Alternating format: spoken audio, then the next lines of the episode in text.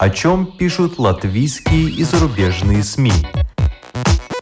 И не только на первой полосе. Медиа поле. На латвийском радио 4.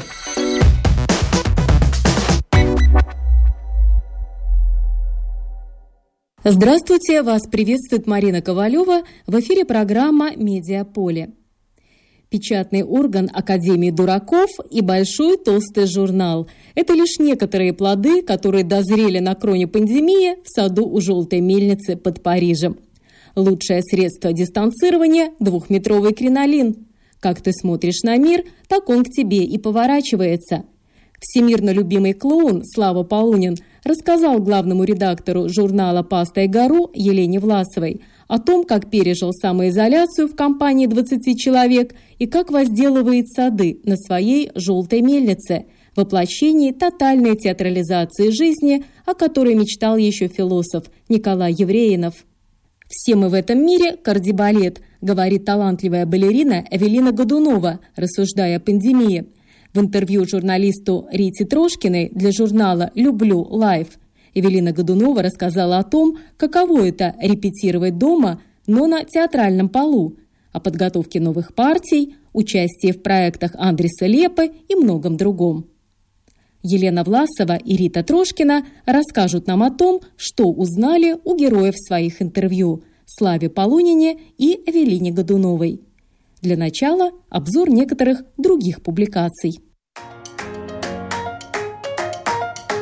«Где живут панда и волк?» По таким заголовкам в журнале «Ир» опубликовано интервью с Дмитрием Петренко, бывшим теле- и радиожурналистом, а ныне театральным режиссером и педагогом. Он рассказывает о своем новом спектакле «Дыхание» в театре «Дайлас», который изначально должен был называться, как и пьеса, «Легкие». Но в пандемию решили, что будет нехорошо так называть спектакль. По словам Дмитрия Петренко, это постановка об эгоизме, о том, что мы не способны принять реальность и том, какие защитные механизмы используем для защиты своей придуманной роли.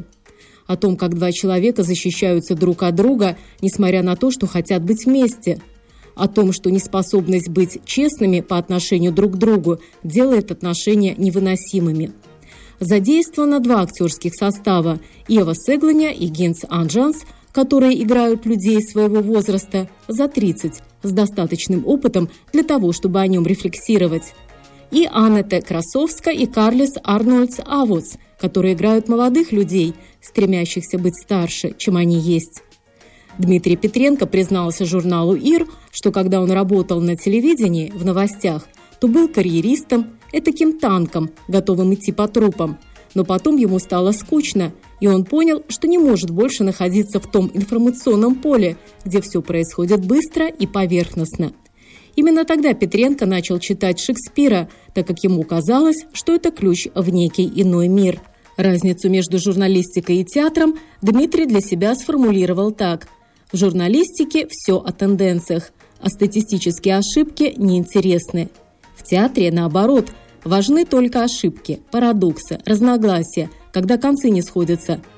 Чтобы стать режиссером, ему пришлось перевернуть свое мышление. «Северный ветер» По таким заголовкам в российском издании журнала «Татлер» опубликована статья об Агнии Миргородской. Эта девушка из Петербурга, дочь президента Северо-Западного рыбопромышленного консорциума Геннадия Миргородского, стала основательницей Рижской биеннале современного искусства – Агния призналась изданию, что в детстве всегда чувствовала, что немного отличается от остальных одноклассников. Агния из билингвальной семьи, мама родом из Вильнюса. Дома говорили по-литовски, так что общались на каком-то эльфийском языке, который никто не понимал.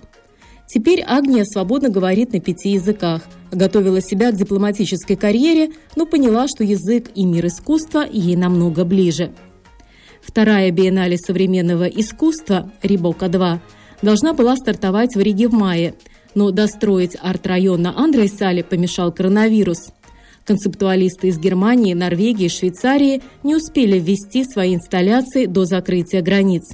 Но до середины октября на сайте Биеннале будут идти высококультурные дискуссии. Среди спикеров поэт-авангардист Кок Онрад из Канзаса, профессор антропологии Марисоль де ла Кандена из Перу, обожаемый завсегдатаями московского гаража гражданин мира Борис Гройс. На сайте rigabienal.com сообщается, что в условиях пандемии команда Биеннале пришла к идее нового формата. Экспозиция, которая развернется на 20 гектарах бывшего индустриального порта в Андрей-Сале, будет открыта для публики с 20 августа по 13 сентября и превратится в съемочную площадку для полнометражного фильма – чьи съемки пройдут в часы работы выставки. В течение трех недель работа экспозиции с учетом правил социального дистанцирования будут проходить также перформансы, экскурсии и другие мероприятия. Главный куратор «Рибока-2» Ребекка Ламарш-Фадель, арт-директор и сценарист будущего фильма, пригласила известного латвийского режиссера Дависа Симониса стать соавтором кинокартины, а ее оператором станет Андрейс Рудзац – Вместе они начнут работу над полнометражным фильмом, выпуск которого планируется в начале 2021 года. «Маск, я вас знаю». Под таким заголовком в журнале JQ опубликована статья об Илоне Маске.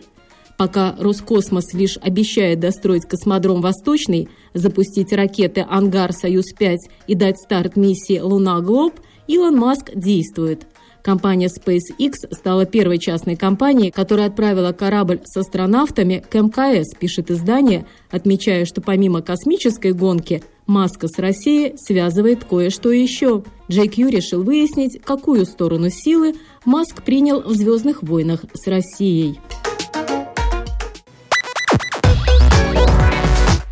Медиа поле. На латвийском радио 4.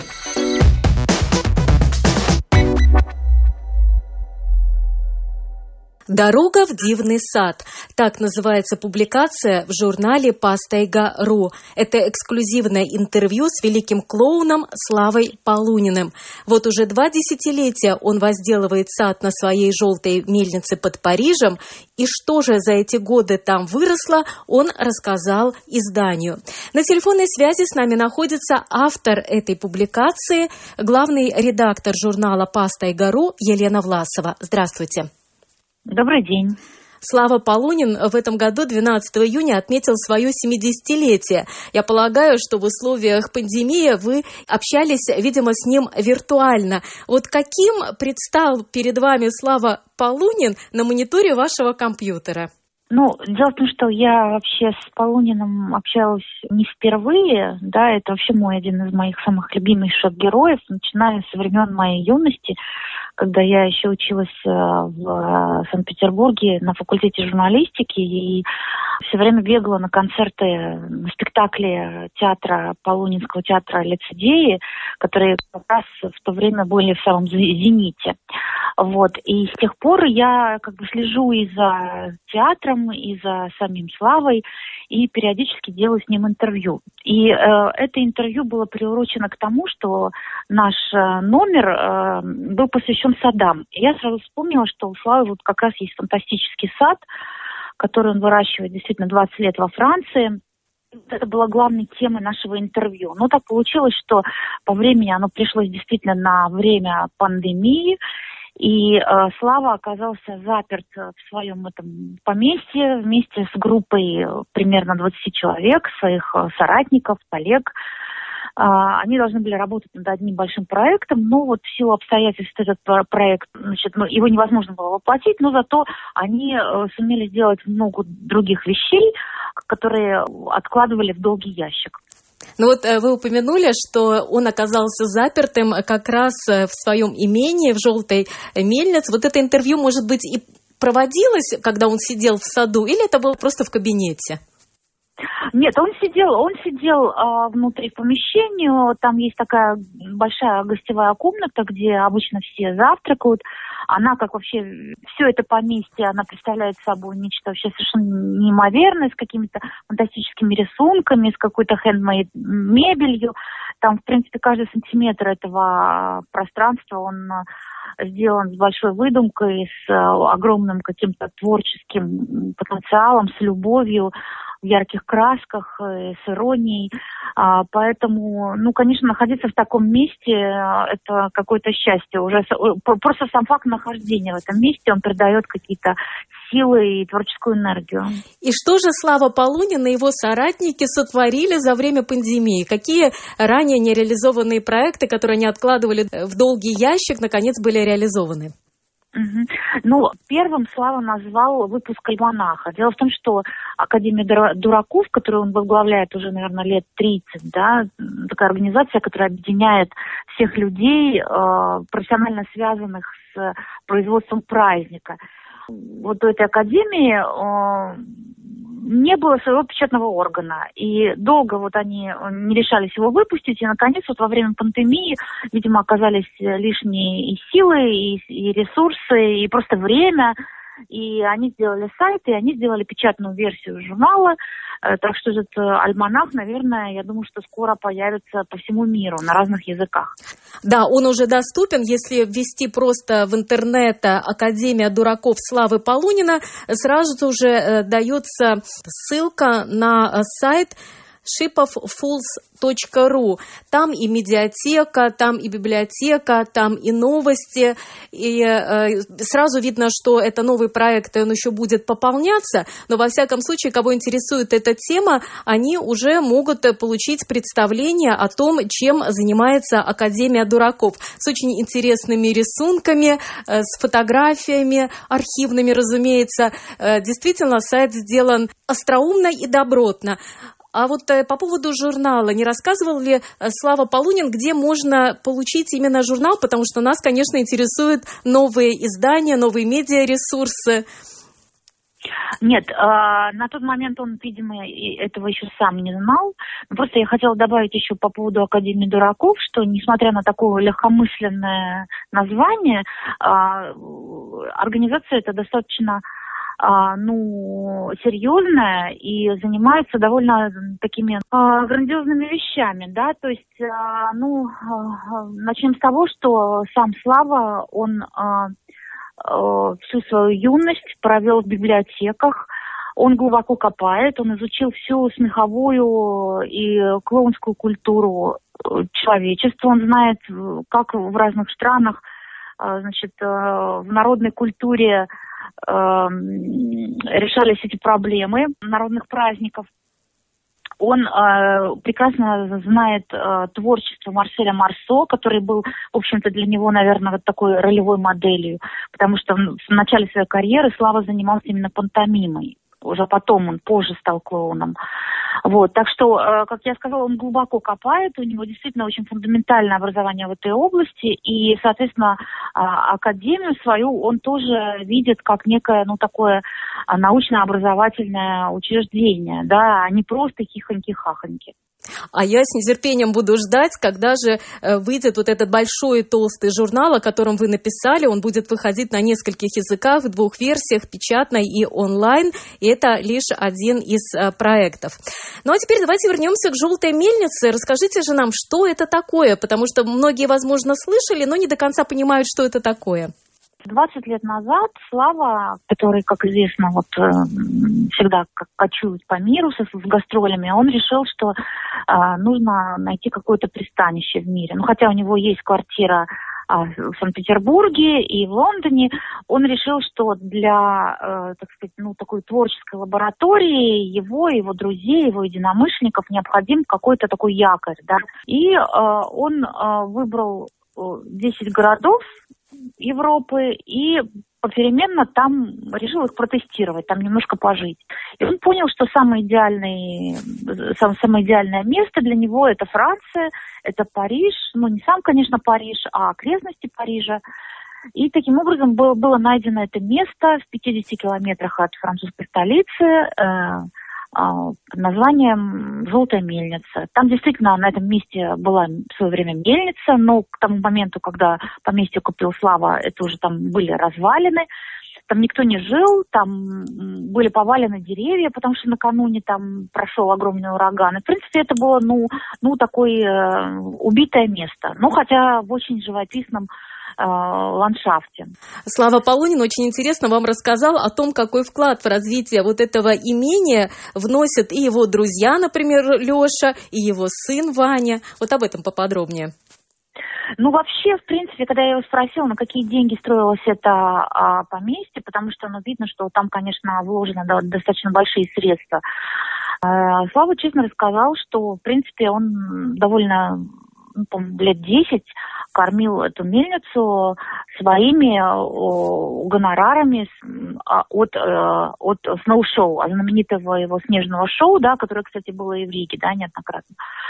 Вот. Но сейчас уже мельница вышла на, так сказать, самоокупаемость и сама зарабатывает деньги и может уже жить без каких-то посторонних вливаний. А строилась она действительно, можно сказать, что с миру по нитке. Сам Слава и его друзья-единомышленники все принимали участие в строительстве. Плюс, как я понимаю, были какие-то еще пожертвования отдельных людей, которые ему симпатизируют э, и, не знаю, поддерживают э, какие-то его проекты. А, это действительно большое поместье, это огромное, огромное такое здание, гостевой дом, рядом мельница и огромный сад, который занимает, по-моему, если не изменяет память, 4 гектара. Большой кусок леса с рекой и э, который, который поделен на несколько зон, на 8 зон. Причем э, это 8 отдельных садов, каждый из которых э, имеет свой цвет. Ну, разумеется, цвет не деревьев, а цвет э, декора, которым украшен этот сад. Белый, синий, желтый, оранжевый и так далее. А, почему именно такой принцип? А, ну, Слава вообще считает, что цвет это очень мощная а, мощная краска, вот э, в прямом смысле слова, в прямом переносном смысле слова, для создания настроения. Да, если ты, ты хочешь э, создать определенное настроение, то э, можно использовать цвет. И вот эти восемь садов, каждый из них имеет, свой, имеет свое настроение. Сады декорированы очень обильно, там действительно под каждым кустиком спрятан какой-то сюрприз, какой-то арт-объект. А, плюс к этому э, на мельнице периодически проходят какие-то такие массовые праздники, когда эти сады еще, еще больше декорируются, да, уже э, в соответствии с темой праздника. А у каждого праздника есть своя тема. Например, в прошлом году э, это была тема свадеб, и к Славе приехали 800 пар, которых, которые хотели пожениться, либо которые уже женаты, но хотели еще раз отпраздновать свою свадьбу. Представляете, 800 супружеских пар – и э, в этом поместье все было оформлено, так сказать, на свадебную тематику. Да, это очень впечатляет. А мне еще действительно очень понравились вот эти истории, когда он рассказывал про то, как его сын Ваня, например, научился печь хлеб, и теперь у них каждое утро есть своя домашняя выпечка. Или про то, как сын нашел глину на этом участке, и теперь они купили гончарный круг, и уже вся посуда, на которой они предлагают угощение своим гостям, она уже сделана там же, на этом поместье.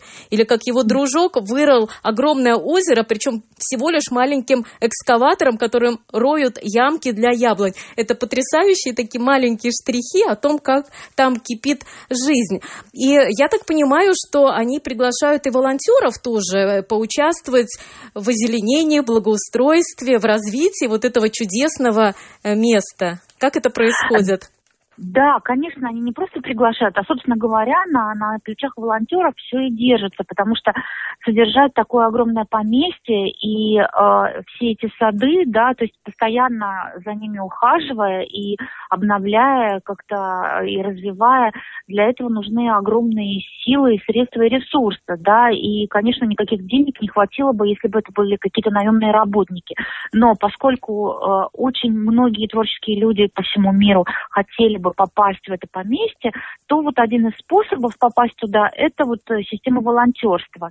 На сайте э, «Желтой мельницы» действительно периодически есть такие объявления, что вот там мы собираемся сделать такой-то праздник, и нам нужны такие-то, такие-то волонтеры по такой-то, такой-то тематике, да.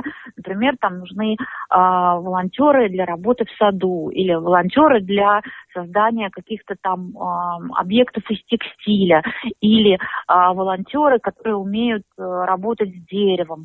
Э, и таким образом собирается вот команда людей, которые занимаются каким-то интересным э, ремеслом, в команде, да, и плюс, плюс, плюс живут совершенно в необычном месте, а, их бесплатно кормят. Они, конечно, не получают никаких денег за свой труд, да, но я думаю, что многие из них даже приплатили бы, чтобы попасть в такое необычное место. Потому что, конечно, каждый день в таком, а, в таком совершенно невероятном пространстве это просто, ну, подарок. Конечно, это Академия творчества. И насколько я понимаю, я зашла на сайт, который указан в вашей публикации, и поняла, что, видимо, желающих отбоя от этих волонтеров нет, желающих много, и поэтому э, предупреждают, что каждому, кто хочет приехать, лично уже не отвечают, а надо ждать рассылку, подписаться на эту рассылку и уже записываться в конкретную группу на э, конкретное э, время, чтобы вот получить эту уникальную возможность пожить, поработать на желтой мельнице и лично пообщаться с ее уникальными обитателями, создателями. Ну, конечно, для тех, кто, кто может себе позволить, э, можно попасть на мельницу другим путем, а просто купив билет на какое-то одно из мероприятий, которые там проводят. Конечно, желающих больше, чем билетов, но если, если подсуетиться, если вовремя и вовремя отследить информацию на сайте, да, и купить билет, то, а, то можно туда попасть. Причем э, меня поразила потрясающе низкая цена, даже по латвийским меркам. В вашей публикации сказано, что, как сам Слава Полунин утверждает, что для Франции 15 евро – это, в принципе, потолок для такого рода мероприятий, и они берут количеством публики. Да, да, но, как, как вы понимаете, при такой низкой цене на билеты получить этот билет достаточно сложно, да, потому что, ну, конечно, желающих очень-очень много, и э, туристы из других стран, они э, чаще всего попадают на мельницу через какие-то фирмы, которые вот э, осуществляют такие, а, ну, как бы арт-туризм, да, то есть такие целенаправленные поездки. Вот, э, и, ну, вот в интернете довольно много таких можно найти предложений потому что, ну, конечно, купить просто билетик, ну, довольно трудно. И не так, не так много бывает у них мероприятий, открытых для широкой публики, потому что а, в основном живет э, мельница за счет каких-то частных мероприятий, которые устраивают, заказывают э, государство и, и частные лица, и, и какие-то частные фирмы какие-то корпоративные праздники, да, именно это приносит основные деньги. Но еще пандемия внесла свои коррективы, и вот в плане на это лето э, я увидела только одно мероприятие в конце июля, фиолетовый пикник, все в фиолетовом цвете. Но зато как остроумно решается проблема дистанцирования, когда предлагают прийти в кринолинах шириной 2 метра, вот тебе и дистанция. Да. Да, это, по-моему, прекрасная идея, совершенно уникальная и, и творческая, и остроумная. Я думаю, что, в принципе, ее неплохо было бы взять на вооружение и э, у нас, потому что, ну, часто у нас э, принцип дистанцирования, конечно, уже не соблюдается. Народ подрасслабился.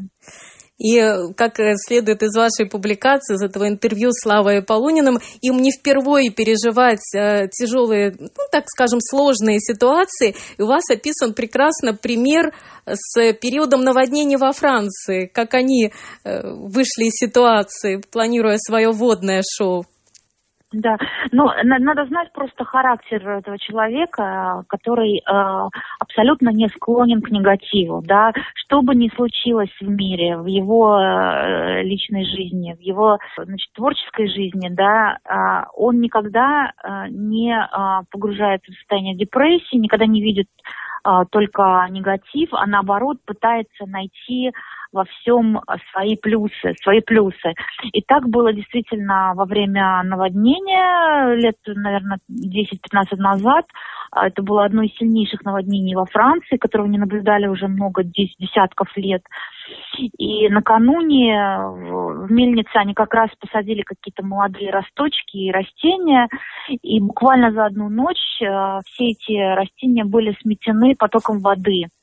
И люди вышли э, утром, вернее, выплыли, выплыли из, э, из своего поместья на улицу и э, поняли, что вокруг одна лишь вода и слой ила, и не осталось никаких посадок.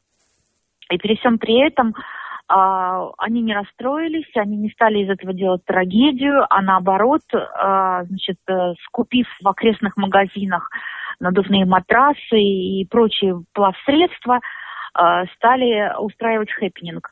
К ним приехали телевизионщики французские, которые тоже думали, что увидят здесь а, просто людей, переживающих и льющих слезы, да, потому что вот все разрушено, а увидели счастливых, довольных людей, которые просто нашли новый повод для веселья, для а, новый поворот, творческий поворот для того, чтобы сделать очередной праздник необычный. И э, ирония заключается в том, что действительно они хотели сделать водный праздник, и вот как бы сам Боженька им помог, помог с этой темой. Вот. И Слава Полунин еще и прекрасный садовник, хотя профессиональным садовником не является. Да, он, он сказал, что у него, вот как говорят англи, англичане, у него вполне себе зеленые пальцы, он любит покопаться в земле, хотя никогда этим профессионально не занимался и особо-то ничего не умеет, но ему нравится, нравится как-то э, заниматься растениями и помогать им находить какой-то а, путь для роста. Вот он это даже сравнивает с тем, как он помогает молодым артистам расти, как он находит для них какую-то интересную новую нишу. Когда, если он видит какой-то определенный талант, то он старается подставить плечо и как-то пом- помочь человеку вырасти. Вот, например, он вспоминает, что Антон Адасинский, знаменитый актер, мим, да, петербургский. Когда Слава увидел, что вот Антон интересуется японским искусством буто, это японский танец, такой необычный, то он а, как бы ему привез первую в Советском Союзе книжку про этот, этот танец, и со временем Антон стал просто асом именно этого жанра. Или когда, например, еще молоденький Александр Зенбаум, еще работая врачом скорой помощи, начал писать свои песни, и Слава услышал их, то он попросил какого-то своего знакомого э, промоутера взять э, этого парнишку в концерт. И так, в принципе, степ-бай-степ началась его творческая биография Розенбаума. Вот, то есть, как бы точно так же, как э, Слава помогает артистам молодым, точно так же он помогает и растениям расти, развиваться и, и так вот сформирует свой сад. Ну а чтобы получить об этом представление, конечно, лучше прочитать это интервью в журнале «Паста и гору», тем более, что оно оформлено великолепными фотографиями. Э, естественно, это фотографии из э, «Желтой мельницы», самого Славы Полунина, в том числе и с ангельскими крылышками. Да, вы знаете, это, конечно, совершенно фантастические фотографии. Нам очень повезло, что нам их э, дали в таком огромном количестве. Но вот по ним видно, э, насколько безграничная, безбрежная, безбрежная фантазия у этих людей, которые обитают в желтой мельнице. Насколько, и насколько, кстати, сам, э, сам Слава действительно похож на Бога. Что во Франции все его называют Богом, потому что именно так, именно так, как сейчас выглядит Слава, выглядит Бог Бог на знаменитых карикатурах Жана Эфеля. А, вот такой же, такой же круглолицей, с такой же белой бородой лопатой, да, с такими же вот торчащими пышными белыми волосами. Вот просто, просто вот персонаж, сошедший из э, карикатур Жанны Эфеля. Это и есть Слава Полунин. Поэтому, конечно, во Франции к нему, к нему вообще относятся очень тепло и трепетно. Он там национальный герой, и, а, и его там ну, невероятно любят. Но, по-вашему, на что больше всего может вдохновить Слава Полунин вот в наше время? Ой, а, а, я не знаю. Мне кажется, в наше время вокруг так много негатива, что просто а, само общение с этим человеком, просто нахождение рядом уже придает тебе какую-то невероятную жизненную силу, оптимизм, радость жизни – а когда ты понимаешь, что есть люди, которые умеют просто радоваться жизни, радуются как, как дети, как радуются дети, да, просто, просто ничему, просто тому, что светит солнце, что выросло какая-то, вырос какой-то цветочек, что вот ползет муравей, да, или божья коровка. Просто вот э, радоваться каждой секунде своей жизни. Мне кажется, это, это какое-то удивительное э, свойство человека, которое передается окружающим. Спасибо. Это была Елена Власова, автор эксклюзивного интервью со Славой Полуниным, которое опубликовано в журнале «Паста и гору» и называется «Дорога в дивный сад». Медиа поле на латвийском радио 4.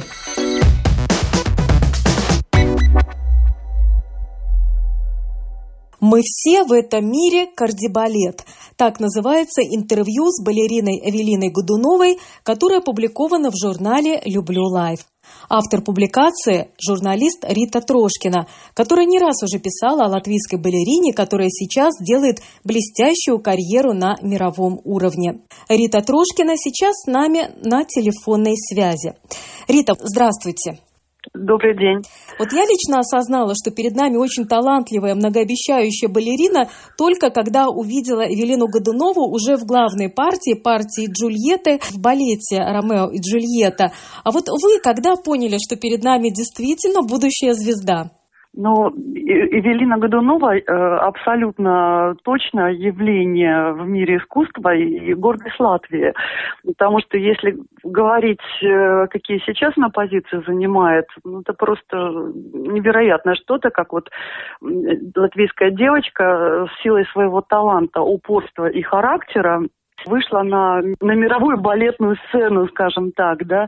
А, Джульетта, ее одна из первых партий в латвийской опере, где она танцевала несколько сезонов, и действительно очень здорово она танцевала. Она рассказывала, что э, это ее любимая роль, и Джульетта для нее очень важна, потому что она вообще считает, что Ромео это слабое звено, у нее личные отношения с Шекспиром, и именно вот в Джульетту она вложила очень много себя, да, то есть это же не просто там танец, не просто техника, это, это действительно большая роль. И я, да, вот мне тоже так показалось, что с этого момента, наверное, началось такое восхождение Эвелины. Сейчас она танцует в берлинской, э, берлинской опере, в берлинском балете, да, статс-балет. Уже второй сезон, и все у нее замечательно, но сейчас все на карантине, да, то есть осенью, наверное, надеемся, что возобновится все и верим. Э, но там уже у нее там большие успехи. А вообще путь, который прошла Евелина, можно долго и много рассказывать, очень яркий и очень непростой. Но я думаю, что здесь надо, конечно, побольше рассказать о том, как она одержала победу, причем с большим отрывом в престижном 13-м международном конкурсе балета в Большом театре. Об этом же тоже шла речь во время вашей беседы. Да, конечно, это такое яркое событие. А, до этого Эвелина работала в Сеуле, в сеульском балете э, Universal, куда она просто уехала из Риги. Она победила, до этого победила в, конкурсе в Сеуле, взяла серебро в 12 по-моему, году. И потом ее пригласили туда. И она несколько лет думала, но поехала и э, там танцевала. И как она сама рассказывала, там очень для нее это э, важный период был, потому что там работали преподаватели из Мариинки, из э, училища Вагановой, знаменитого, и э, классический балет, очень много классическому балету уделялось времени. И она вот танцуя в Сеуле, услышала, прочитала про этот конкурс международный, очень престижный конкурс, просто там участвуют всегда самые-самые-самые звезды балета. И вдруг она решила, как она рассказала, я проснулась решила, что если не сейчас, то когда. А Евелина по характеру очень упорный человек, она э, сама говорит, я не умею отступать, я не умею сдаваться, но поехала она на этот конкурс просто так, то есть без цели победить, а просто ей хотелось поучаствовать и сравнить свои силы, свои э, возможности с другими, с лучшими звездами. И э, не думая о победе, она там танцевала. Конкурс действительно был потрясающий, потому что в жюри сидели самые-самые звезды, и Цискоридзе, и Захарова. В зале сидели э, два президента стран, да, то есть там такое очень солидное мероприятие было. И ей удалось сделать невозможное. То есть она взяла гран-при а, по-моему, даже первое место никому не присуждали. То есть с огромным отрывом от э, остальных она, она получила э, гран-при на этом конкурсе и исполнила свою мечту в прыжке перепрыгнуть сцену Большого театра. Вот это, конечно, фраза у меня аж мурашки, когда, когда она рассказывала. Да, вот. можно ли перелететь сцену Большого перелететь, театра э, в да. прыжке, и оказалось, что это не какая-то поэтическая метафора, а что это реально сделать. Реально совершенно сделать, да. И потом, значит, э, в день своего рождения, это было 19 июня, ей 27 лет было, Эвелина стояла на сцене, получала гран-при, и такой самый интересный момент, что она настолько не думала о победах ни о каких, просто ей хотелось танцевать, что она не взяла с собой даже платья никакого, и не было у нее времени наряд какой-то для этого специальный там приобрести, поэтому она говорит, я в джинсах стояла. И потом подошла к ней Лита Бейрис и говорит, Эвелиночка, ну как же так? А, Эвелин, а Эвелина вот просто вот как была, так и получала. А ей э, помимо гран-при еще присудили очень почетный и такой ценный приз. Э, это серьги драгоценные в виде балетных пачек были сделаны с камнями специальный приз за сохранение классических традиций в балете что сегодня, конечно, особенно важно, мне кажется. Да, девушка в джинсах получила дорогостоящее, красивейшее ювелирное украшение. Вот такая ирония судьбы. Но важно здесь отметить, конечно, что на нее обратил внимание сам Владимир Васильев, гениальный, на мой взгляд, артист балета, хореограф, и он тоже отметил что наша Эвелина Годунова обладает особым даром, особым балетным даром. Ну, а, конечно, туда она пришла уже э, с большой базой, станцевав э, в Сеуле такие известные классические партии из таких балетов, как «Спящая красавица» в постановке да, да, Виноградова, да. «Щелкунчик» и «Дон Кихот». То есть это прекрасное продолжение карьеры, но, естественно, только первые шаги. И где сейчас работает Эвелина? Эвелина Алина получила приглашение на второй сезон в берлинскую статс-опер, э, балет Берлина. И второй сезон она уже там танцует вместе со своим мужем Евгением Хисамудзиновым. То есть их обоих туда пригласили. И э, очень хорошо у нее все идет. Вот сейчас, я уже сказала, что сейчас перерыв там у них, да, конечно, как, как во всем мире на, на карантине, на каникулах, можно сказать, балетные артисты. Но они очень готовятся, они уже начали репетировать заново, и осенью надеются начать с постановки классического балета «Спящая красавица». И с Онегина, где она танцует Ольгу. И она вам очень интересно рассказала о том, как проводят время балетные танцовщики на карантине, как они тренировались дома, потому что многим, наверное, даже и в голову э, не может прийти, что театр обеспечивает э, своих танцоров э, специальным балетным полом, которым они настилают комнату в своей квартире и уже репетируют. Да. Вот расскажите об этом поподробнее. Что вам рассказала да, Евелина да. о своем собственном опыте?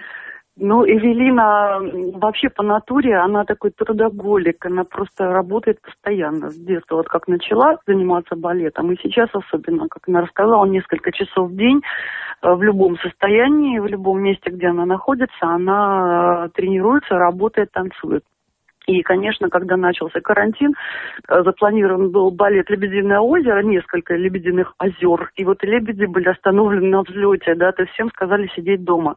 Но она просто так сидеть дома не может. Они там занимались, они и бегали, и тренировались, и купили себе балетный станок.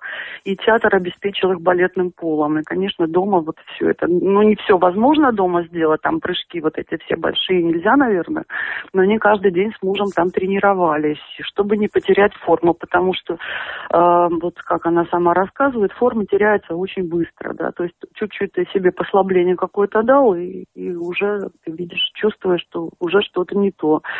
Так и она даже переживает по поводу одного килограмма набранного лишнего. Да, да, да. И при росте 164 сантиметра она весит 45 килограммов, очень переживает, лучше бы 44, да, то есть она очень худенькая, очень хрупкая, просто такая вот статуэточка, очень красивый человек. Я еще бы хотела подчеркнуть, что вот несколько раз мы э, разговаривали, общались с Эвелиной, и у меня впечатление, они осталось э, такое вот какой-то невероятный человек и потрясающей доброты. У нее абсолютно нет звездности, да, вот при том, при всех ее там наградах и титулах, это же не единственное там, она получила. Она очень простой человек, она, у нее такие принципы жизни свои есть. Она всегда считает, что надо а, жить любовью, что надо делать людям только то, что ты э, можешь сделать себе, хорошее, да, и все у тебя получится. И еще вот у нее есть такой принцип самурая, который от папы ей с детства достался, папа рассказывал ей. То есть э, если, мне очень понравилась фраза, если в тебя летит камень, то только ты сам решаешь, попадет он в тебя или нет. Ну, что это значит, вот если на простом примере, да, вот плохая погода, да, все там ноют, стонут, вот дождь, там ужас какой-то. Вот, она говорит, а для меня это вот природа плачет, а завтра будет весна. И вот как-то она все, все, все события любые, даже негативные, она поворачивает другим боком. И поэтому вот с ней общаться просто огромное удовольствие.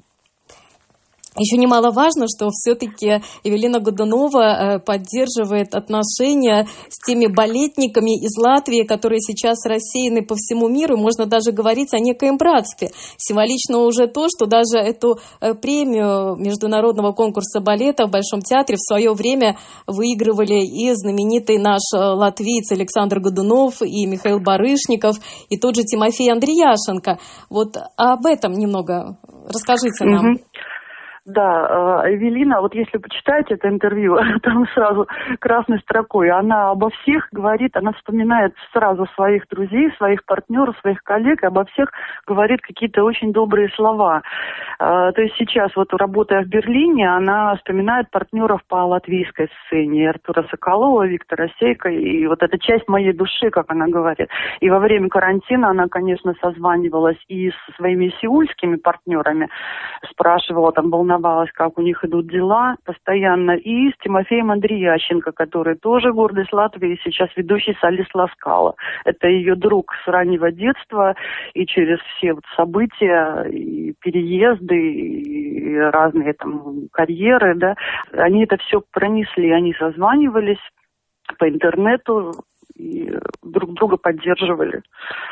То есть э, Тимофей рассказывал, как у них проходил этот карантин ласкала. И еще один знаменитый латвиец, Андрей Слепа, тоже не прошел мимо Евелины Годуновой и пригласил ее участвовать э, в своих проектах. Угу.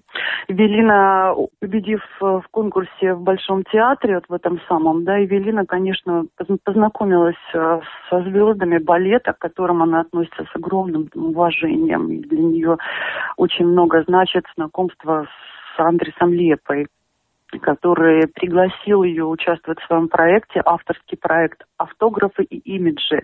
Один из э, спектаклей был посвящен Майе Плесецкой, второй Галине Улановой. И в, обо, в обоих спектаклях Белина танцевала. А Плесецкая, как она говорит, для меня эталон. Это экспрессия, это прыжок, харизма.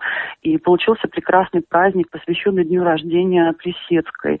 Были звезды из Венской оперы, были звезды из театра Нидерландов, сама Илза Лепа тоже танцевала. И вот это вот такое вот братство латвийское, которое они поддерживают через страны и границы. Наши люди, наши латвийские люди, попавшие, победившие, зарекомендовавшие себя на международной сцене, они все равно как-то друг друга, вот как маячки, видят и поддерживают. Вот это очень приятно. Мне очень понравилась вот эта ее фраза. Она сказала, что вот, вот все мне хорошо, все нормально, но я все равно знаю, что Рига мой дом, и я очень люблю приезжать в Ригу. Я всегда жду, когда будет возможность приехать в Ригу. И первым делом, что она делает, у нее мама здесь, она очень любит свою маму, постоянно про нее вот рассказывает разные хорошие вещи, потому что это была мамина мечта, как у многих балерин, да, отдать дочку в балет. Мама и сама хотела стать балериной, но у мамы не получилось. А вот дочка э, пошла по этому пути и победила везде, где можно победить. И когда приезжает Эвелина в Ригу, она первым делом звонит а, в наш театр э, Айвара Лейманису, наш театр оперный и просит, пустите меня потанцевать, пустите меня потренироваться. И заходя в этот зал, э, на эту сцену, она говорит, что очень-очень сильно всегда волнуется, потому что это для нее родные стены. И почему же прима-балерина Эвелина Годунова утверждает, что мы все в этом мире кардибалет? Ну, это один из уроков карантина, она считает. То есть мы говорили о том, что Вильям такой очень глубокий человек, э, философ, и с ней можно там рассуждать на разные темы, послушать, как она все это вот, все вещи, происходящие в мире, она как-то по-своему осмысляет. И говоря об уроках карантина, она сказала так, что Наверное, это все, конечно, не случайно. То есть мы нас остановили, и мы должны что-то очень-очень важное понять. Не все от нас зависит, но мы в любой ситуации должны оставаться людьми. И в любой ситуации надо понимать, что вот рядом с тобой такие же люди, как, как и ты сам, а, и что мы все вместе один большой организм. И что каждый человек за другого отвечает, да, во всех смыслах. И поэтому не надо думать, что мы тут солисты в мире, что вот кто-то там один может что-то изменить мы все только кардибалет. Вот в таком смысле эта фраза была сказана, что все должны, как если на балетный язык перейти, да, все должны танцевать слаженно в этом мире. Спасибо. Это была журналист Рита Трошкина, автор публикации «Мы все в этом мире кардибалет». Это интервью с балериной Эвелиной Годуновой, которое опубликовано в журнале «Люблю лайф».